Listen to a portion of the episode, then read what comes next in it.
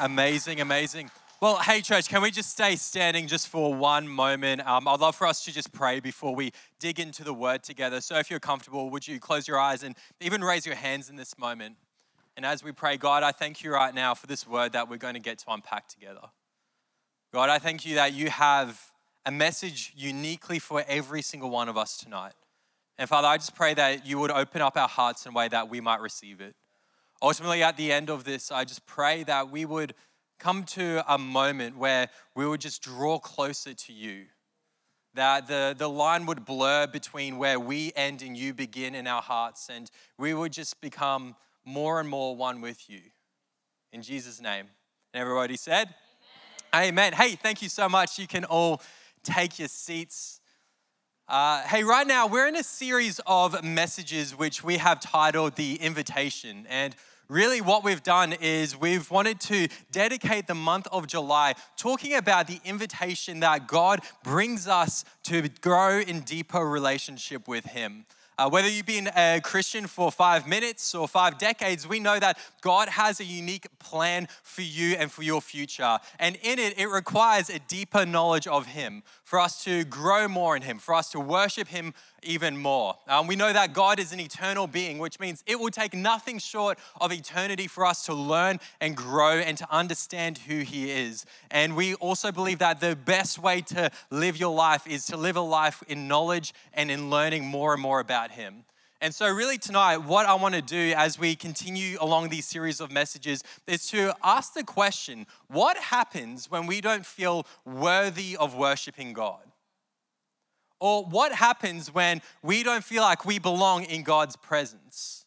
Uh, and with this, at the end of this message, I, I, really hope that for every single one of us, we will come to a moment where we would just be in utter surrender before God. That anything that might be holding us back from fully worshiping God tonight, we'll be able to lay down at His feet so that we might get to know Him all the more, that we might be able to experience the peace and the glory that He has readily available for us. And to help us in it, we're going to be reading from the book of Second Samuel, uh, chapter 9 book of Second Samuel, chapter 9. And the, the title of this message is When the Dead Dog Met God.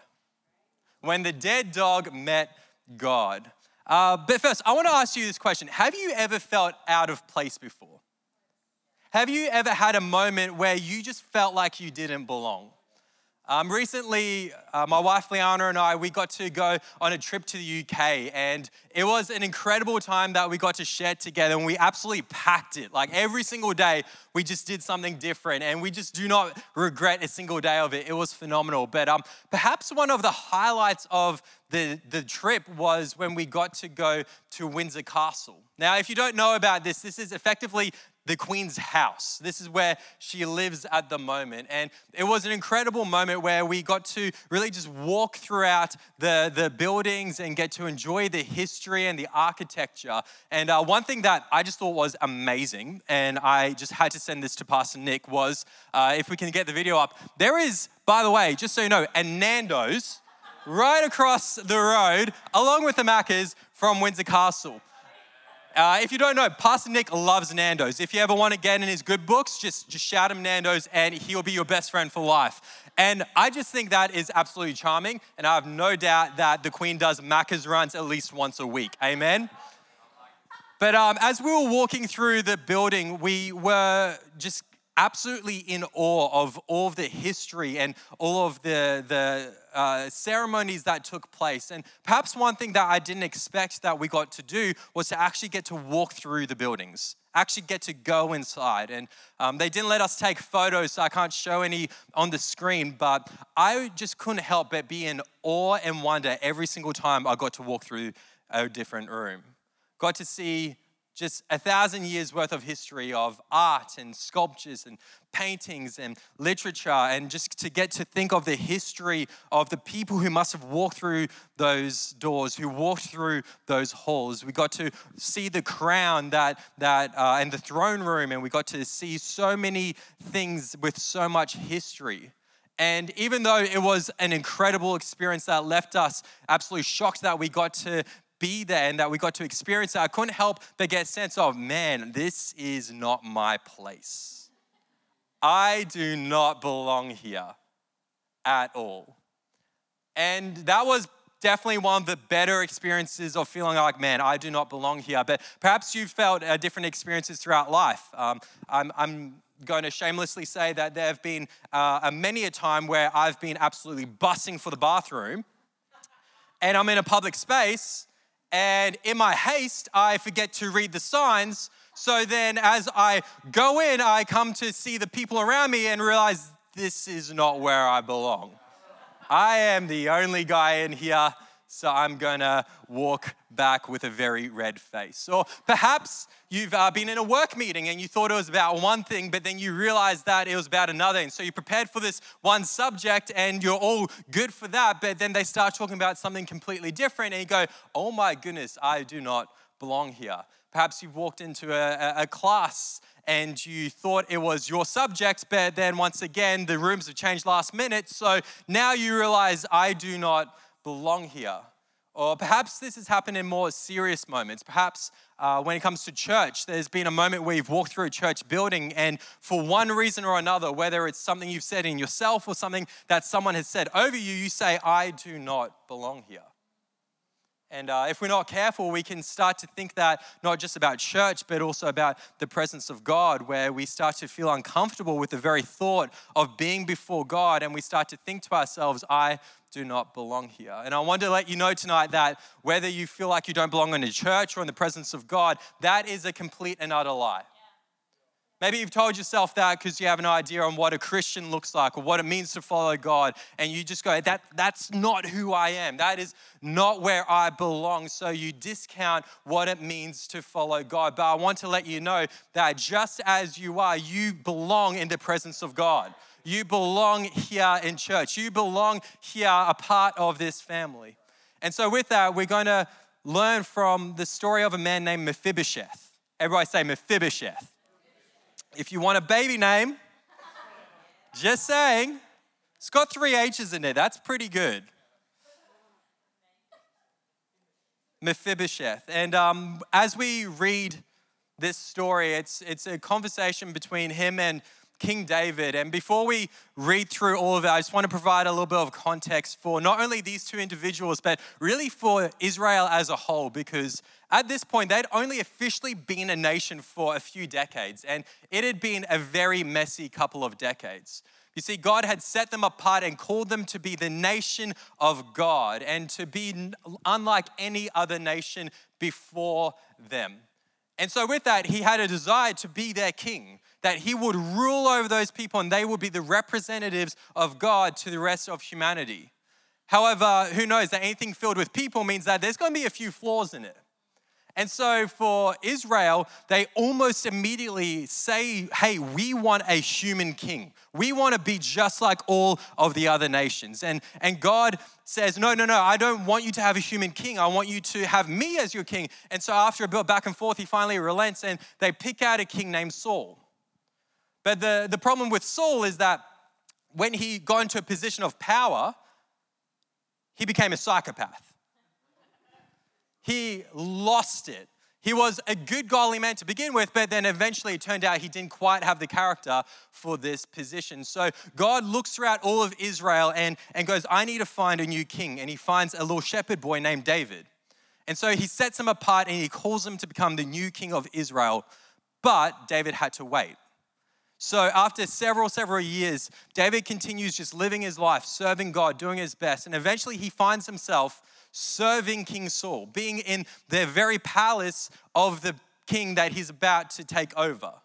And in that, he's, it said that he serves Saul so well that he becomes best friends with Saul's son Jonathan. And the Bible describes them, they, they were almost closer than brothers. They were absolutely inseparable. And in fact, Jonathan, despite being the heir to the throne, recognized the anointing that was on David. And so he served David, recognizing that he was going to become the next king.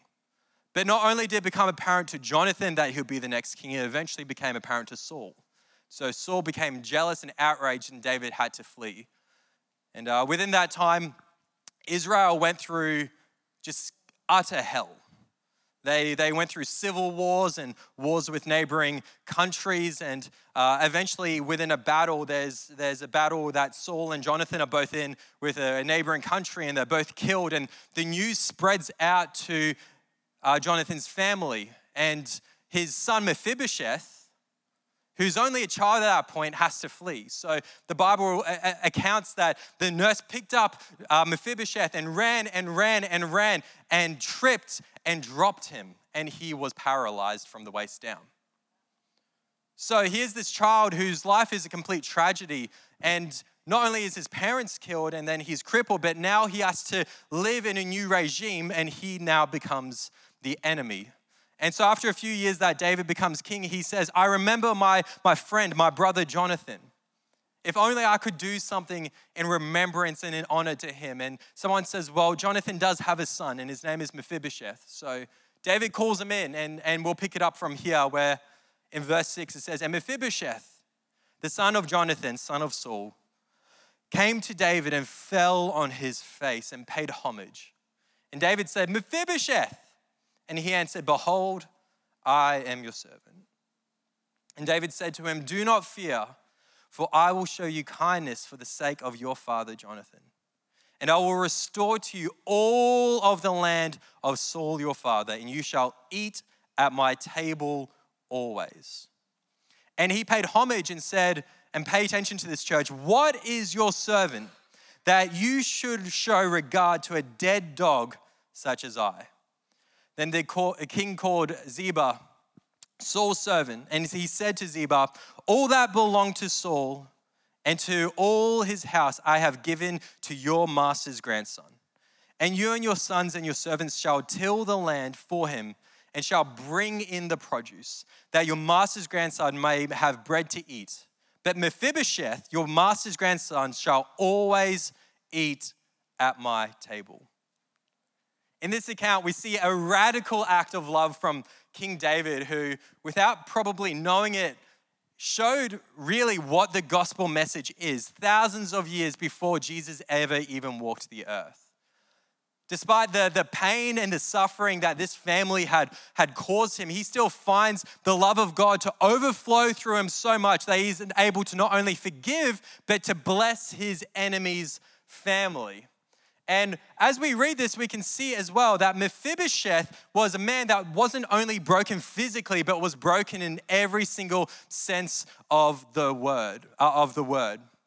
And with this, we can see ourselves in the story of Mephibosheth that despite the amount of times that I have made myself God's enemy, despite the amount of times that I have gone against God, despite the amount of times that I have hurt and broken God, He still finds enough love and grace to pour out His blessing upon me.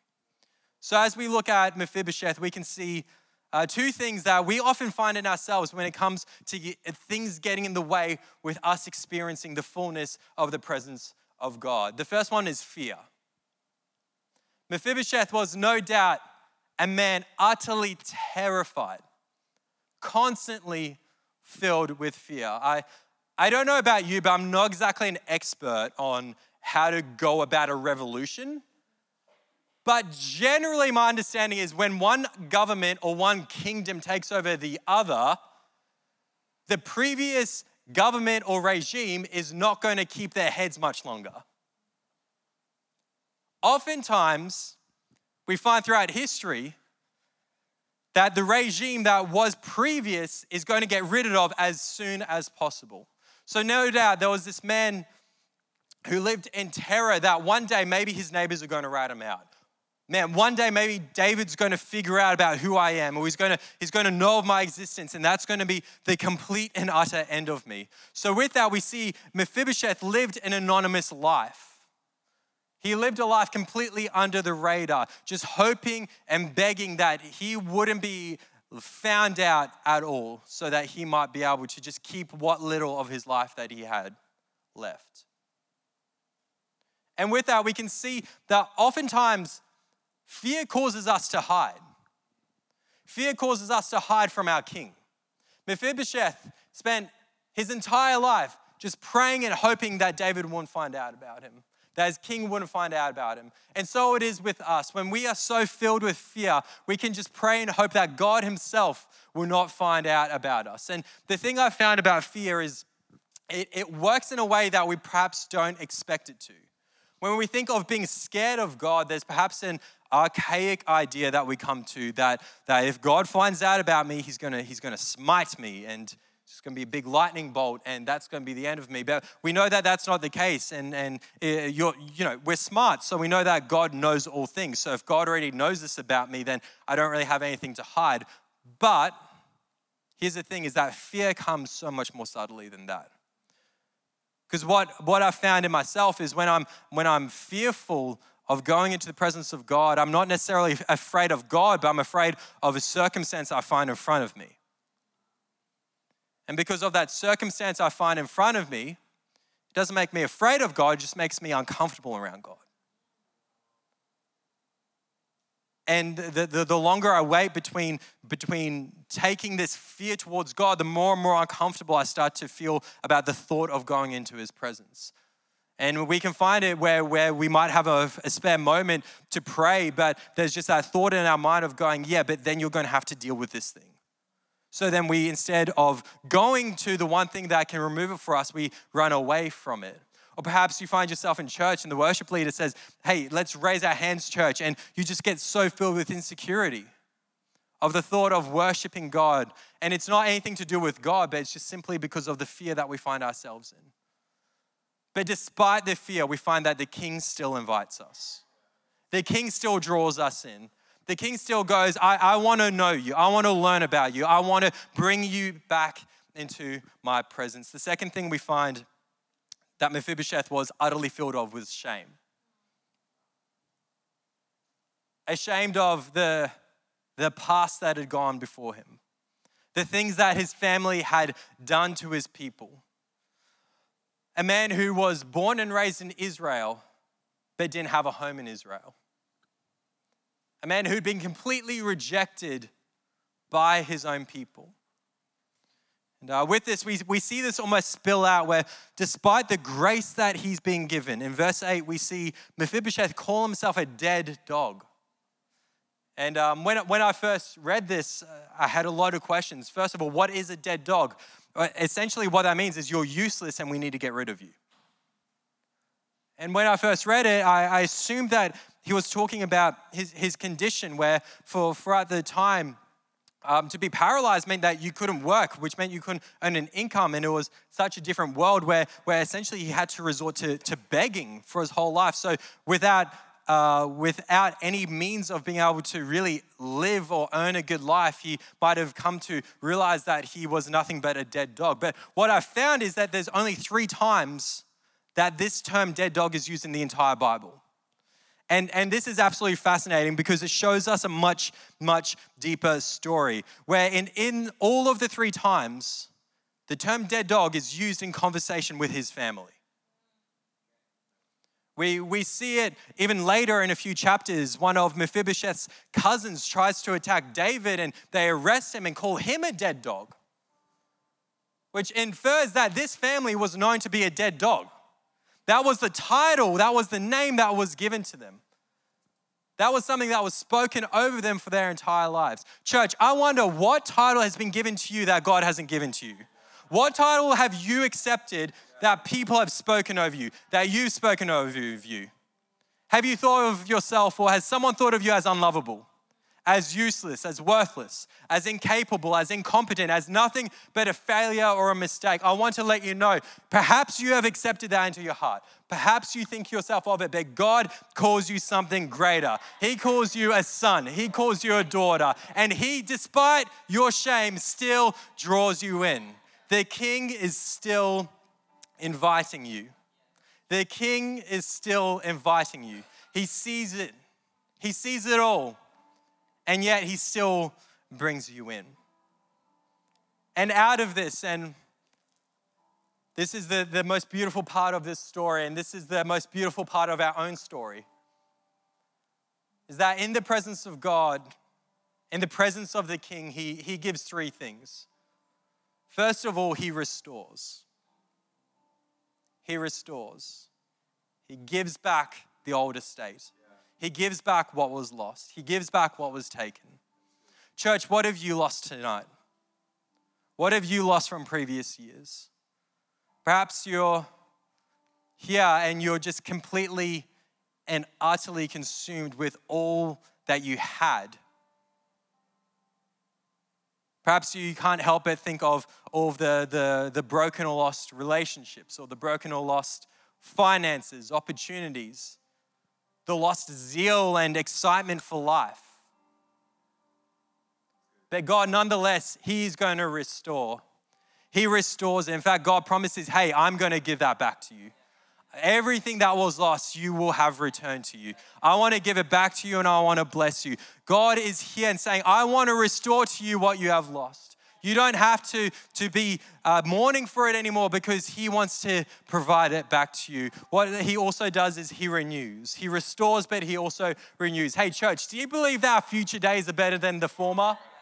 that our greatest days are indeed ahead of us. I want to let you know that there is more and there is new for you. It is time, church, for us to stop dwelling on the past or worrying about what might happen in the future. Because right now, God has the new for you right now, in this house and in this moment.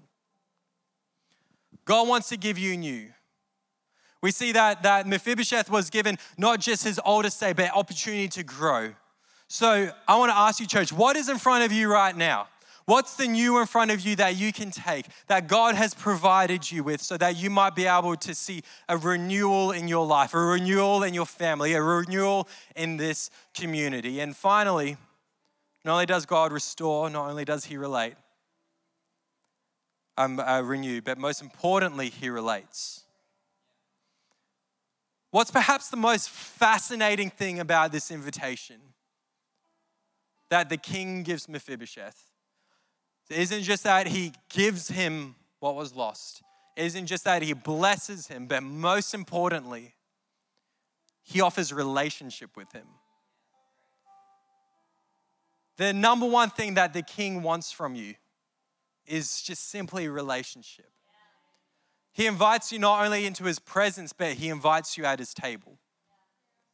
He invites you in a moment where, where you can have any identity or any old thing that you've, you've put over yourself or other people have put over you. And he removes that and instead gives you a seat and says, No, you are now my son.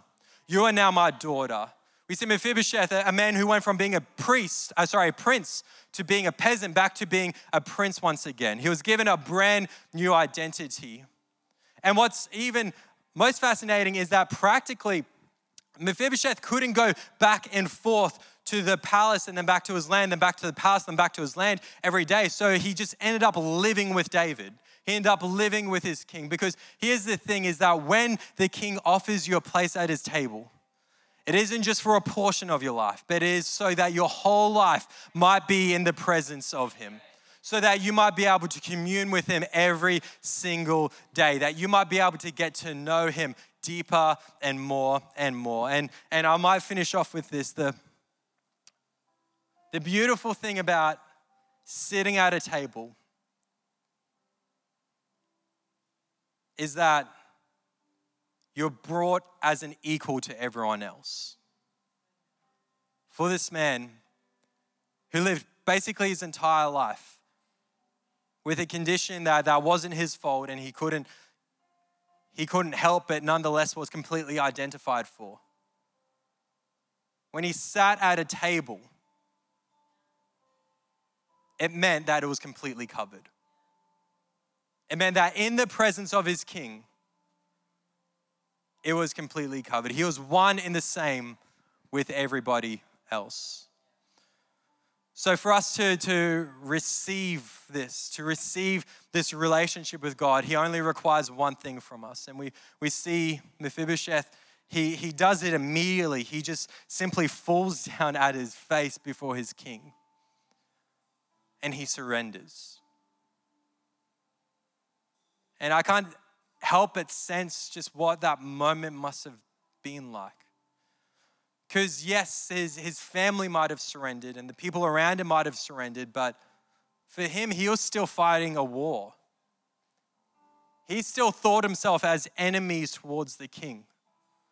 And it was finally in that moment that he got to surrender before his king. And through that, receive the promises and receive the things that the king wanted to give him.